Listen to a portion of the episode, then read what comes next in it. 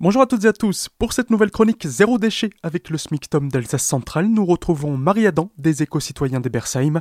Dans les épisodes précédents, vous donnez des conseils pour réduire vos déchets dans la cuisine ou lors des courses. Et à présent, on file au fond du frigo, là où vous auriez pu oublier quelque chose. Un bout de fromage qui fait un peu la tête, qui est trop coulant, ben, euh, le minster, ça gratine très bien euh, tout un tas de plats de légumes, même s'il est en train de partir en coulant dans son emballage. Voilà, on, a parfois une échelle de valeur qui est euh, compliquée. On a pris l'habitude de des choses qui finalement seraient encore largement euh, consommables sans risque. Donc on peut faire des soupes, on Oui. peut aller faire une tarte flambée, on, Voilà. on peut faire un peu ce Ouais. qu'on veut. Est-ce que c'est utile? Il y a pas mal d'applications culinaires ou pas qui Mm.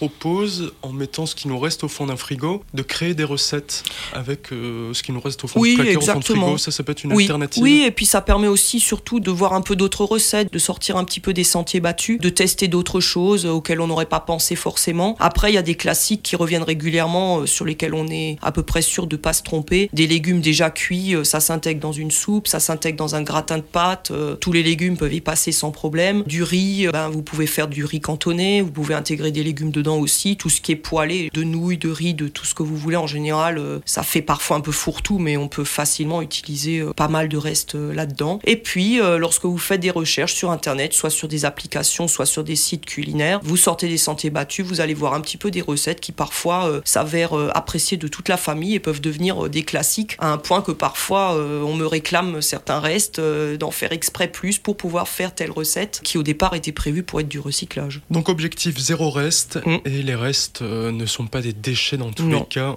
On ne les jette pas, on les Voilà. mange le plus possible. Dans tous les cas, des légumes euh, un peu passés, c'est pas forcément ça qui va nous faire tomber non, non. malade.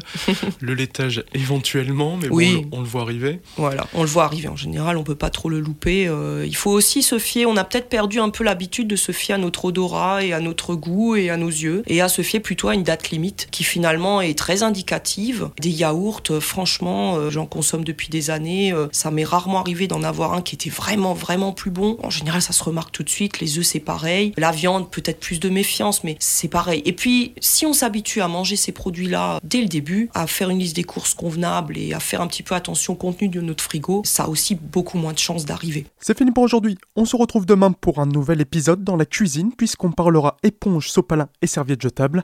Tous nos épisodes sont à retrouver en ligne sur notre site azur-fm.com dans la rubrique podcast Zéro déchet.